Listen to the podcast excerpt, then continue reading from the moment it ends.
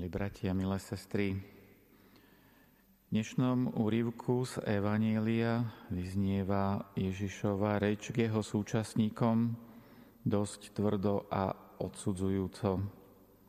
Hovorí o nich, že sú zlým pokolením a že na súde ho odsúdia ešte aj muži z mesta Ninive, ktoré bolo pre Židov symbolom zla a utláčania tak sa môžeme pýtať, ako tomu máme rozumieť.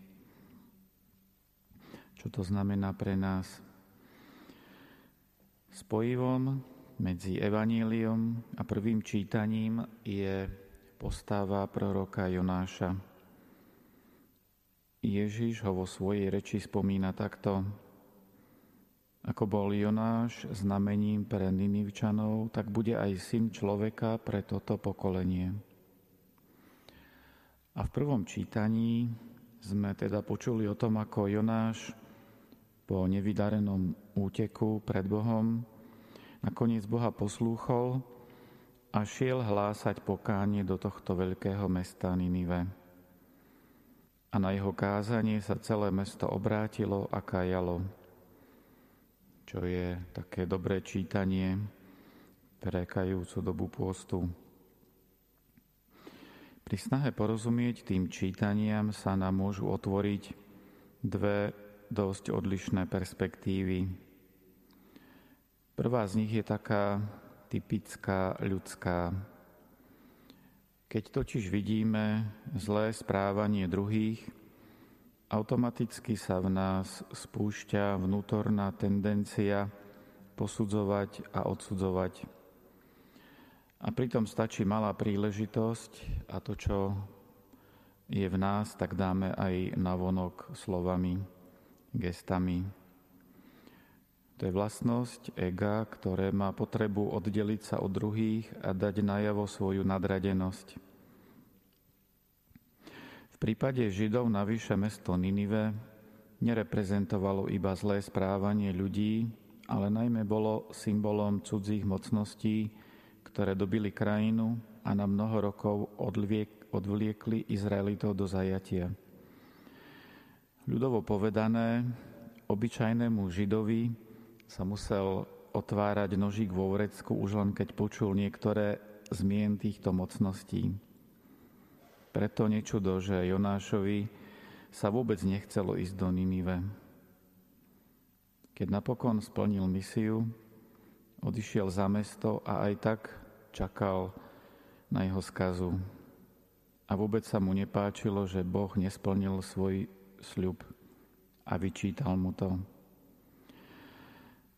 Zjednodušenie povedané, tá jedna perspektíva je taká, že v týchto textoch ľahko môžeme vidieť obraz Boha skôr nahnevaného, ktorý hrozí skazou a v nás túžba po spravodlivosti vzbudzuje emócie, ktoré tomu zodpovedajú.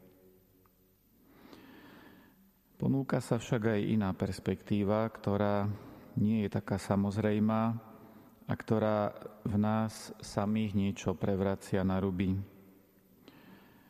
Pomôžem si pritom biblickými komentármi, ktoré teraz počúvame v komunite pri obede.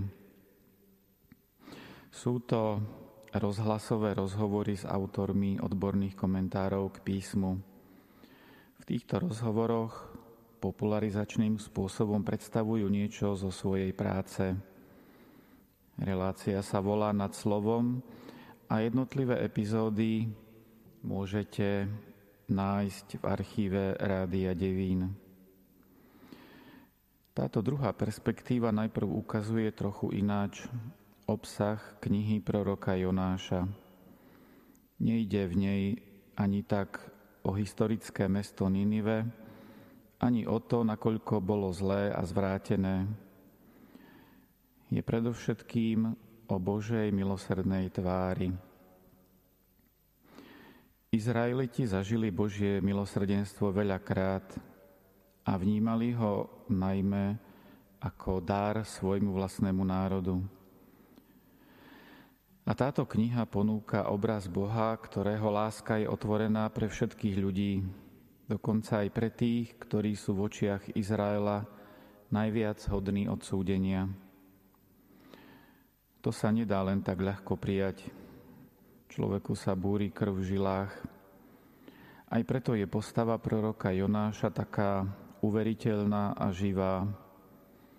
Rozhodne nepredstavuje nejaký krásny, ale pritom vzdialený ideál postavený vysoko na piedestáli a uctievaný, ale pritom neživý.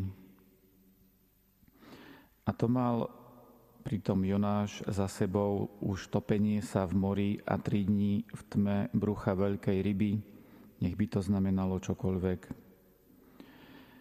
A Boh aj cez takéhoto svojho proroka, ktorý sa proti nemu búri, dokáže nenápadným spôsobom ukázať, že jeho láska nemá hranice, hoci to bude a pre mnohých dodnes je nestráviteľné. Potom aj Ježišova veta, ako bol Jonáš znamením pre Ninivčanov, tak bude aj syn človeka pre toto pokolenie, vyznieva ináč. Zaiste všetci potrebujeme pokánie, o tom je pôst.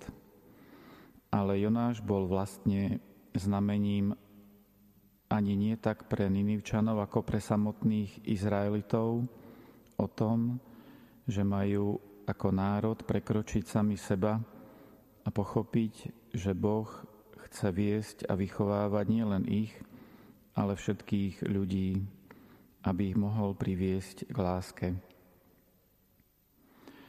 A Ježiš zase je takto takýmto znamením pre nás, kresťanov, pre jeho pokolenie Ježišovo, pre naše pokolenie, aj pre všetky budúce pokolenia, až kým sa naplno neotvoríme ničím neohraničenej Božej láske.